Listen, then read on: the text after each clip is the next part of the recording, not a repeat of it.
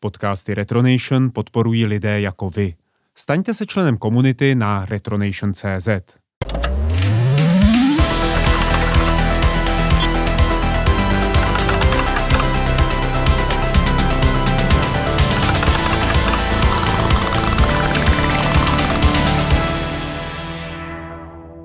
Čau, je tady další díl pořadu Retronoty. Já jsem Jarda Konáš a dneska se podíváme na práci pána jménem Chris Velasco. Byla jen otázka času, kdy na něj v našem podcastu dojde, protože jeho pracovní zápřah je neskutečný a podílel se na řadě zásadních videoher. Na druhou stranu zůstával tak trochu ve stínu slavnějších kolegů, kterým občas dělal přihrávače, ale nepředbíhejme.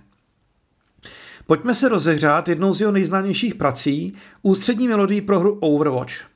Vybral jsem verzi zahranou symfonickým orchestrem na předávání na Game Awards, což je samo o sobě dost velké uznání.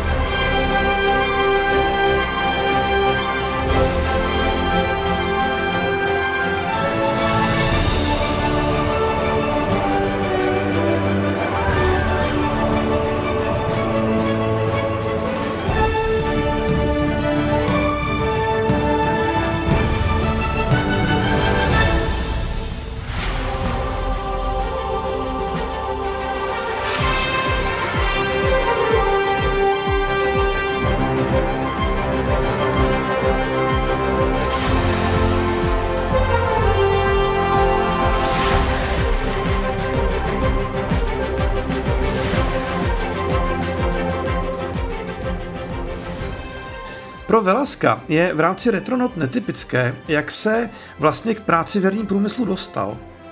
Už jsme to měli programátory, kteří začali skládat, skladatele, kteří přešli do herního oboru, nadšené samouky i cílevědomé vizionáře. Ale Velaskův příběh je ten nejpřímočařejší a vlastně nejnudnější. On vystudoval hudební kompozici na Kalifornské univerzitě v Los Angeles a dalo by se říct, že byl ve správný čas na správném místě.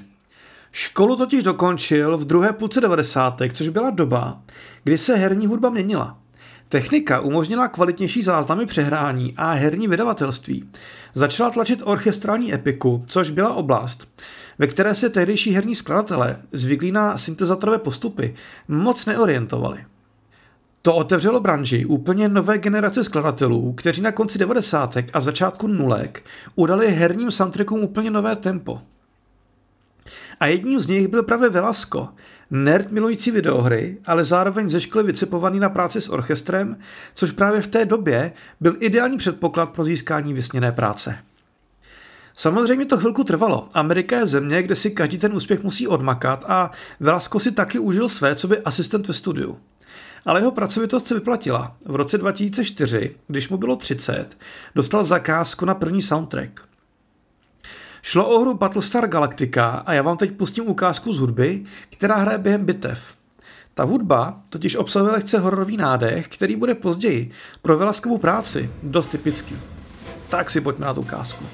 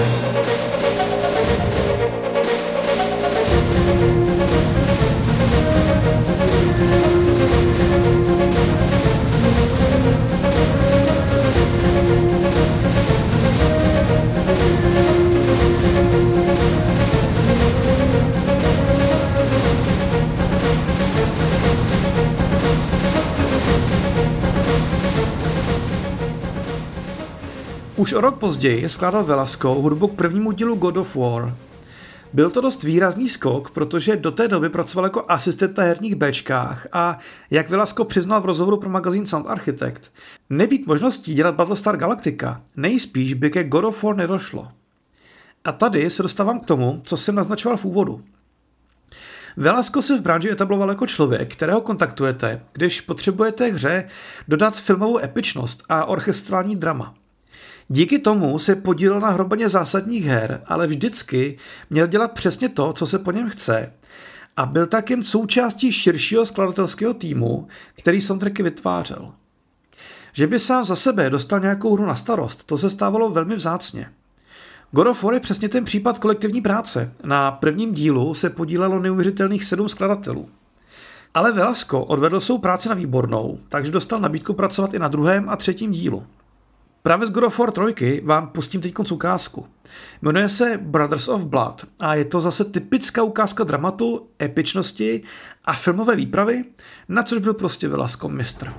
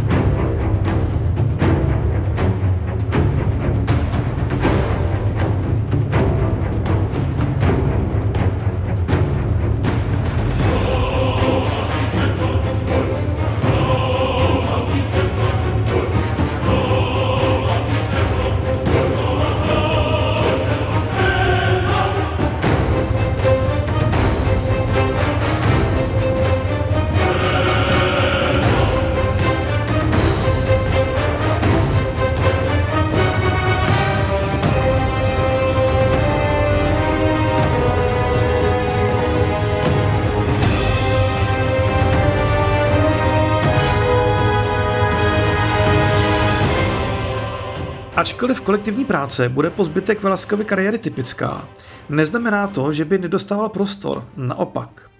Některé hry na jeho melodiích stály, což platí například pro hlavní motiv hry Splinter Cell Double Agent z roku 2008. Zatím jsme těch ukázek slyšeli jenom pár, ale už teď si myslím, že můžeme Velaskův rukopis celkem dobře rozpoznat. Epika, symfoniák a bohaté aranže typické pro ambiciózní studované skladatele. Což nemyslím jako rejpnutí. Velasco sám přiznal, že přesně za tímhletím typem her šel. Cituji jeho slova. Vždycky mě zajímala hudba, postavená od začátku na epickém rozměru a orchestrálním provedení. Je radost, když vám takový cíl herní vydavatelství umožní. A teď už pojďme na ukázku z hry Splinter Cell Double Agent.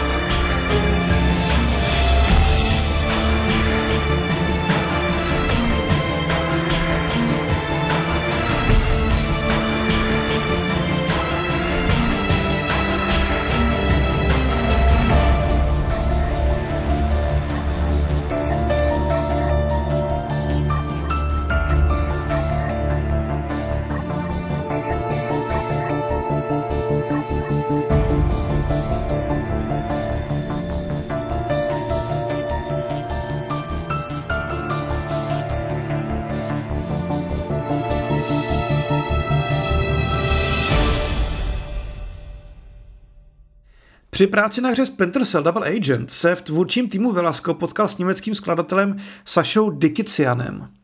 Tohle jméno vám možná nic neřekne, ale co když prozradím, že v branži vystupuje pod přezdívkou Sonic Mayhem? Ano, tužíte správně, právě tenhle ten chlapík složil kultovní soundtrack ke hře Quake 2. A dvojice Velasco Sonic Mayhem krátce po Splinter Cell dostala nabídku spolupracovat dál, tentokrát na hře Dark Messiah of Might and Magic. Jenom dodám, že pro Velaska to byl už 12. herní soundtrack, na kterém pracoval a stále s výjimkou Battlestar Galactica nedostal příležitost dělat na něčem sám. Co si budeme namlouvat, pro umělcovo ego takové zakázky můžou být ubíjející. O to větší profesionalitu Velasco v tomto směru předváděl. Tak si pojď brát ukázku, co spíchl dohromady se Sonic Mayhem pro Dark Messiah of Might and Magic.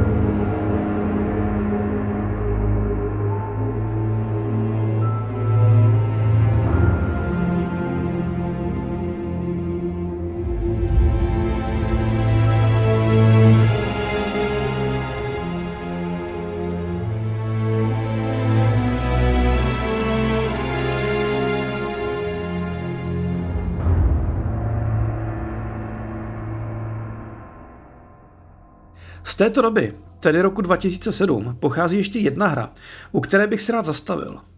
Jde o Clive Barker Jericho. Ani na té sice Velasco nepracoval sám, ale konečně tady přilnul kláce svého srdce a sice hororům. Práci Clivea Barkera má rád a později společně pracovali na projektech mimo herní obor. Zároveň jeho hudba pro Jericho herní branži představila novou jistotu, kterou by Velasco ve práci měla – už se na ně neobraceli, jen když potřebovali orchestrální epiku, ale od této chvíle dostával zakázky na hororových hrách. Tak si pojď brát ukázku, jak je rychlo znělo.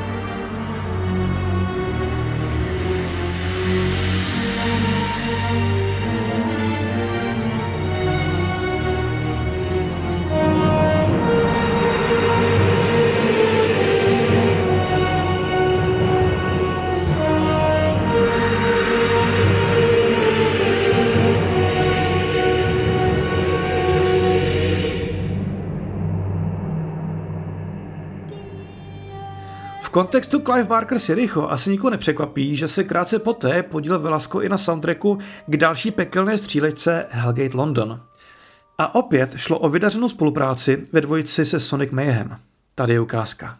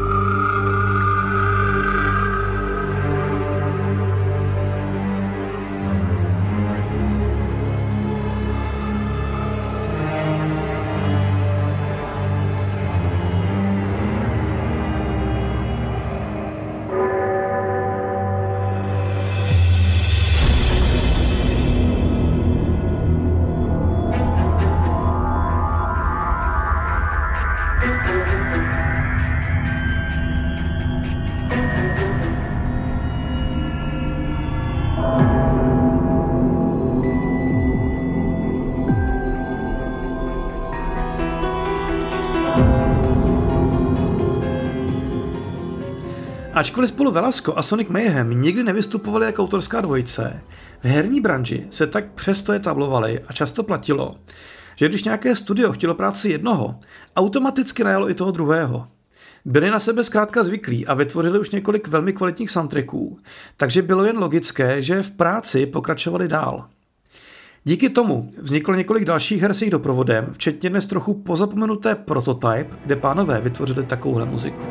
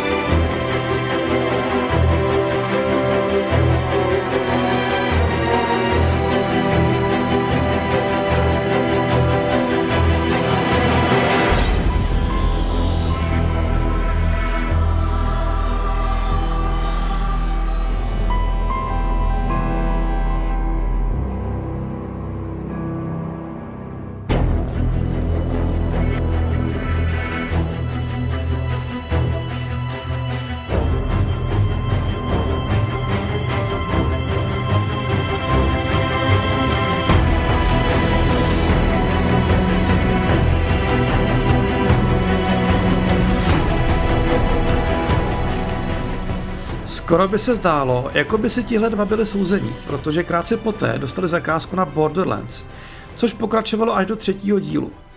Jasně, že pracovali v širším týmu několika skladatelů, ale i v tom kolektivu mezi Velaskem a Sonic Mayhem docházelo k dostředivé síle a skladali společně. Například tahle ta skladba z druhého dílu je čistě jejich práce.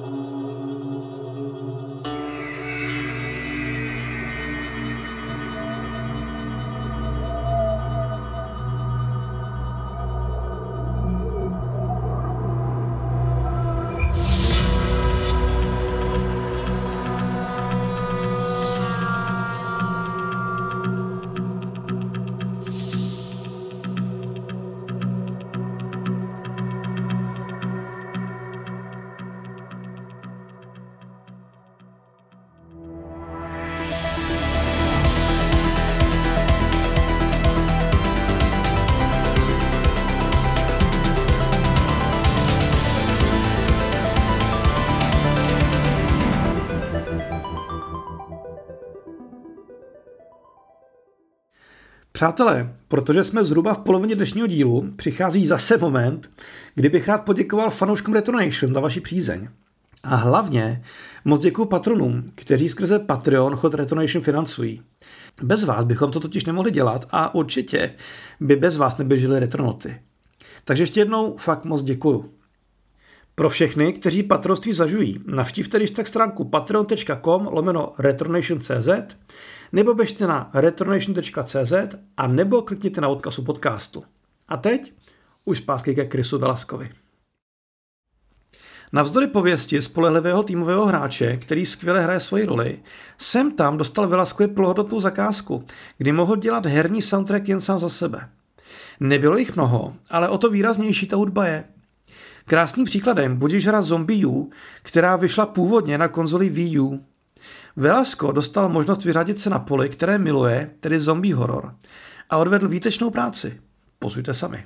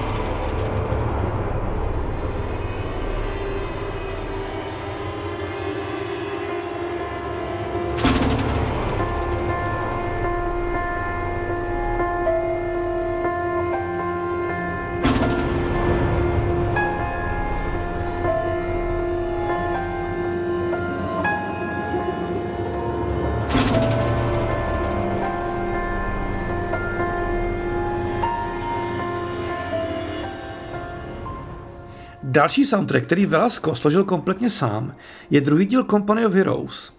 Tady se skladatel pustil do pro něj dost netypického tématu druhé světové války, ale jeho talent byl zkrátka příliš velký na to, aby mohl něco zbabrat. Tady je výsledek.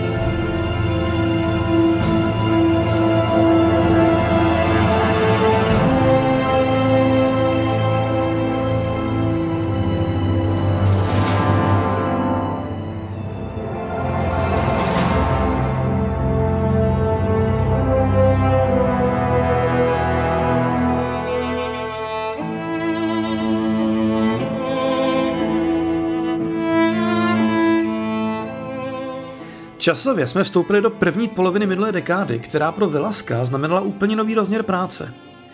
On začal dostávat zakázky na hudbu do DLC. Tahle forma obsahu je mezi hráči přijímána rozporuplně. Někteří vnímají jako zbytečné utrácení za něco, co mohlo být základů hry, jiní jsou naopak rádi, že si můžou oblíbený titul protáhnout i s odstupem několika měsíců. Velasco tak pracoval na několika DLC do Mass Effectu 3, Borderlands 2 nebo Assassin's Creed Unity, kde dělal hudbu pro rozšíření Dead Kings. Zajímavé ale je, co k této konkrétní práci řekl pro časopis Sound Architect. On totiž na otázku, jak se mu dařilo adaptovat své skladatelství na původní soundtrack, odpověděl, cituji. Na hudbě do DLC jsem pracoval ještě předtím, než Unity vyšla, takže jsem vůbec neslyšel hudbu z původní hry. Proto je důležité, aby hra měla dobrého ředitele zvukové sekce. Mě osobně tenhle ten citát zaujal, protože mi přišlo zvláštní, že by firma jako Ubisoft nedala poslechnout hudbu z původní hry Chlapíkovi, který má dělat hudbu do DLCčka. Ale není to poprvé, pokud si vzpomenete na díl Retronot věnovaný dvojici producentů The Flight, kteří skládali hudbu do Assassin's Creed Odyssey, Těm taky Ubisoft úplně zakázal poslouchat cokoliv ze starších soundtracků právě proto, aby přišli s něčím novým. Velasco měl tedy dispozici několik zachytných bodů. DLC bude temné, bude mít atmosféru starých katakomb, budou v něm znát dozvuky barokní doby. Tohodle se mohl chytnout, když pak komponoval hudbu. Tak si pojďme dát výsledek.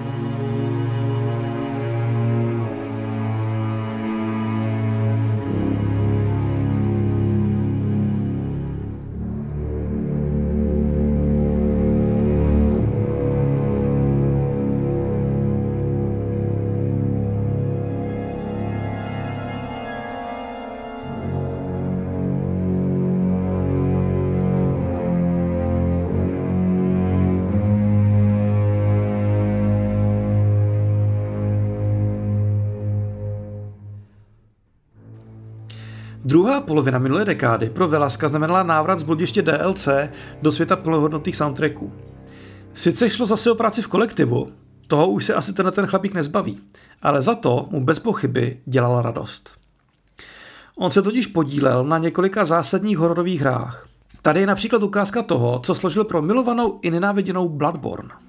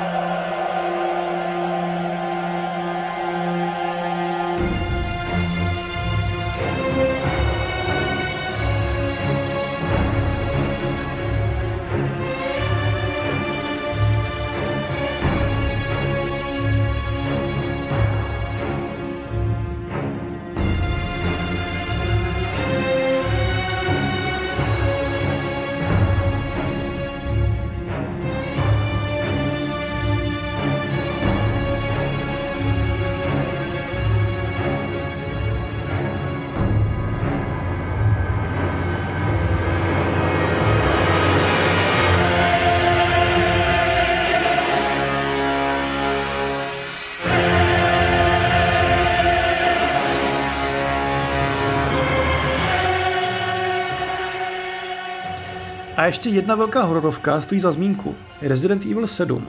To sice Capcom vytvářel v kolektivu japonských skladatelů, ale přesto najal Krise Velaska a Briana de Oliveira, aby svou prací dodali hudbě trochu ten západní šmrnc. Oba dva se podíleli dohromady asi tak na pětině celkového soundtracku, ale přesto by bez nich ten výsledek zněl jinak. Velasco například složil takovýhle nervák.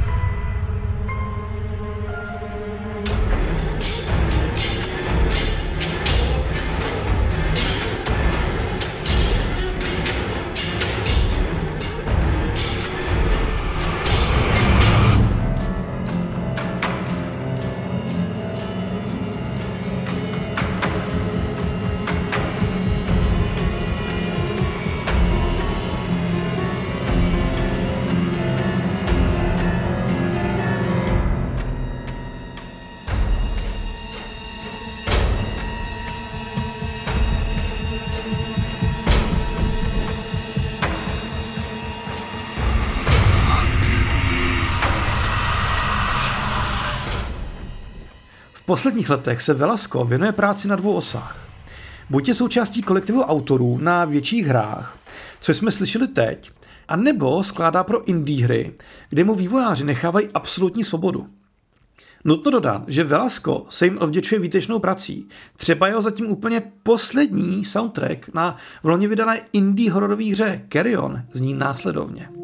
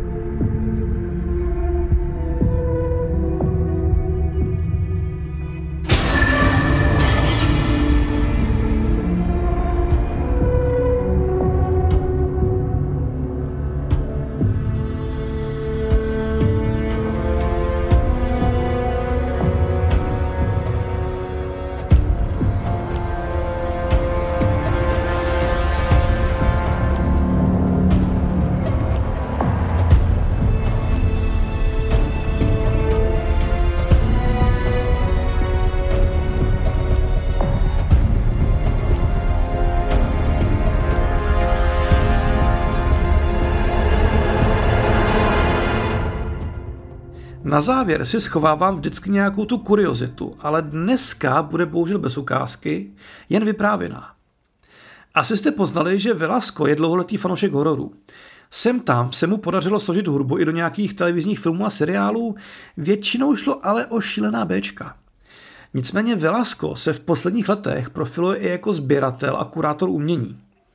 On totiž sbírá umělce věnující se temnotě a surrealismu a uspořádal už několik výstav, kde si mohli zájemci jeho sbírku prohlídnout. Takhle vystavoval například kousky zpěté či inspirované dílem už zmíněného Clive'a Barkera. Další výstavu, kterou pořádal, věnoval zase tématu Howarda Phillipsa Lovecrafta. Jsem si jistý, že tato jména řadu posluchačů Retronot potěší a co si budeme povídat, hned je ten Velasco ještě větší sympatiák, že jo? tak smějte krásně, koukejte na Retronation, poslouchejte naše podcasty a příště. Čau.